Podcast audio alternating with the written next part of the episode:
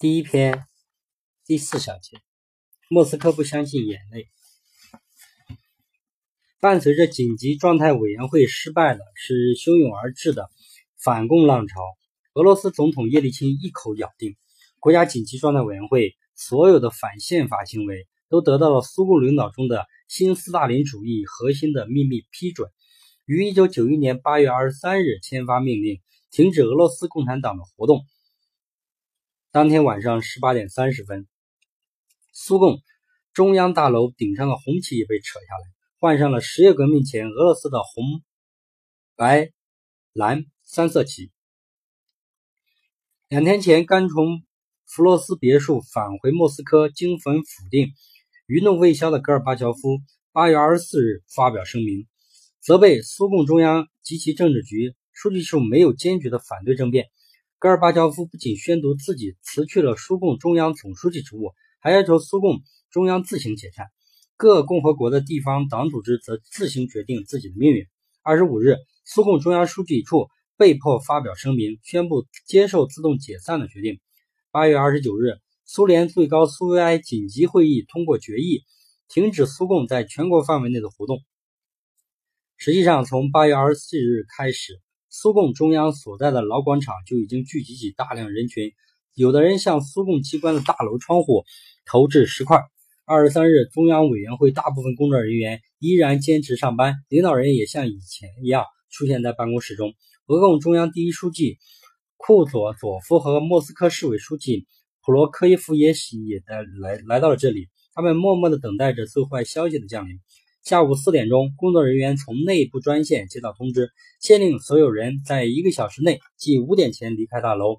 各楼层顿时变得混乱不堪，有人急匆匆地将值钱的东西收拾到皮包中，有人焚烧文件。党中央的领导干部也只能携带简单的个人物品走出大门，在围观人群的嘲笑中低头穿过老广场，到达最近的地铁站。苏共中央书记。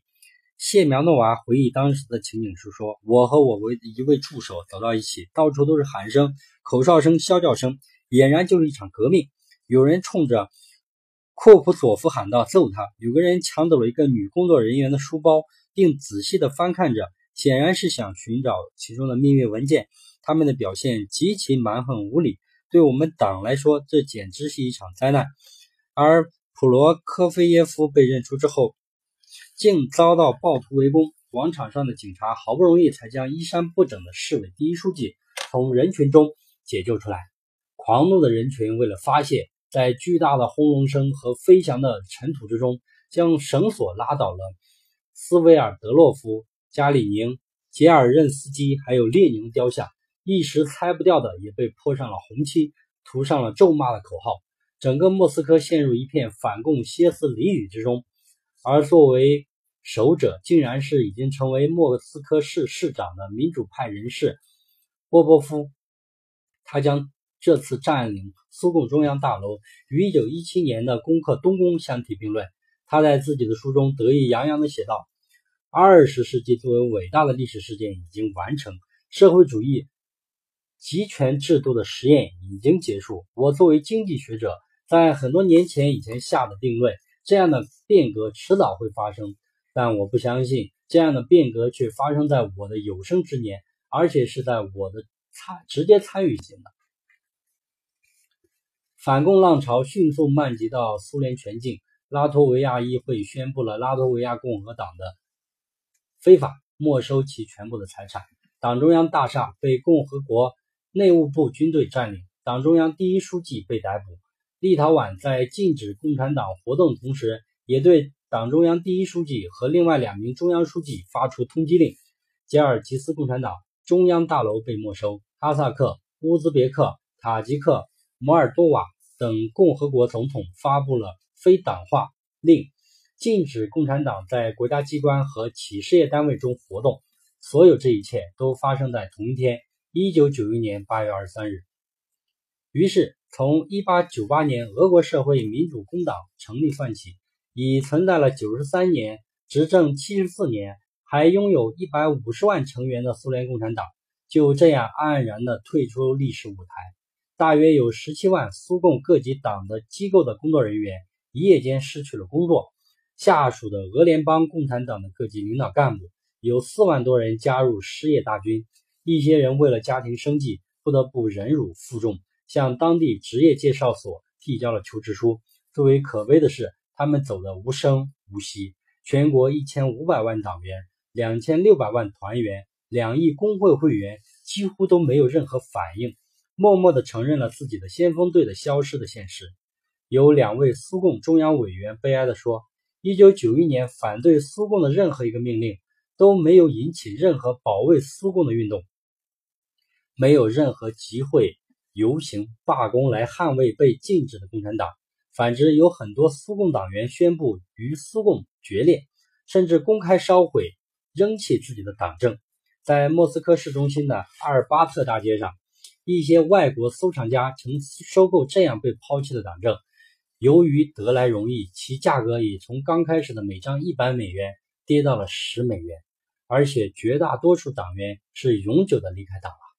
两年后，俄共重建时，原苏共党员加入俄共的竟不到原来的十分之一。十月革命的发祥地列宁格勒市，原有苏共党员五十多万人，只有两万一千人加入了俄共，而十月革命期间。曾以革命的摇篮维堡区闻名天下的工人聚居地加里宁区，原有两万多苏共党员，一九九三年加入俄共的竟只有八十五人，而且后来成立的各种共产党组织都声明与苏共没有关系，因为前者已经名誉扫地。在经过若干日装模作样的听证会后，一九九一年十一月六日。被西方捧为俄罗斯历史上最民主的总统叶利钦正式颁布了禁止共产党在俄罗斯领土上活动命令，其财产收归国有。这一天正是十月革命七十四周年的前夕。叶利钦有意以此作为对共产党人最大的羞辱。在人们的记忆之中，不算刚发生的东欧巨变，之前有过类似举动的，还是二十六年前印尼九三零事件中的。苏哈托取缔共产党和屠杀共产党人，再往前则是二十世纪三十年代炮制了国会纵火案的希特勒。克林姆林宫墙头正下缓缓下降的苏联国旗，而斯巴斯克中楼顶上那颗巨大无比的红星正冷峻地见证着这一切。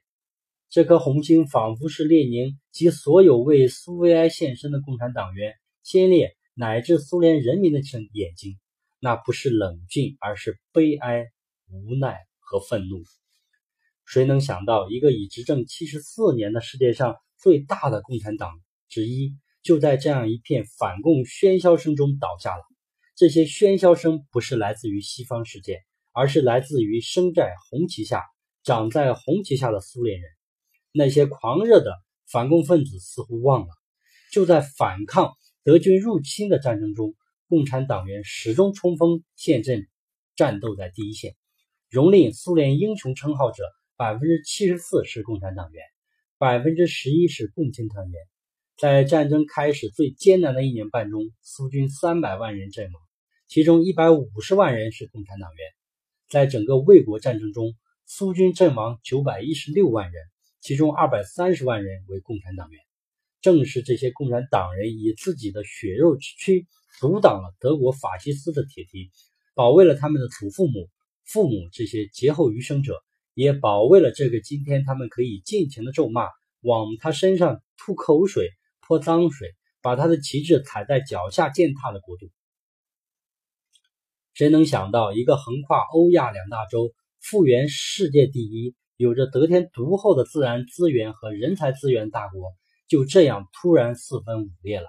而作为世界上最强大的两支军队之一的苏军，却在国内动乱中无所适从。那些科技最先进、装甲最坚固、动力最强劲、火力最猛烈、令北约对手胆寒的以数以万计的最先进的新式坦克、自行火炮。还有最先进的战斗机，以及两万多枚可以毁灭世界几十次的核弹头，都已经派不上用场。俄罗斯将军忙于宣誓效忠新主人，西方惧怕的克伯格和内卫部队也士气低落，无所适从。眼睁睁地看着党的垮台和国家的解体。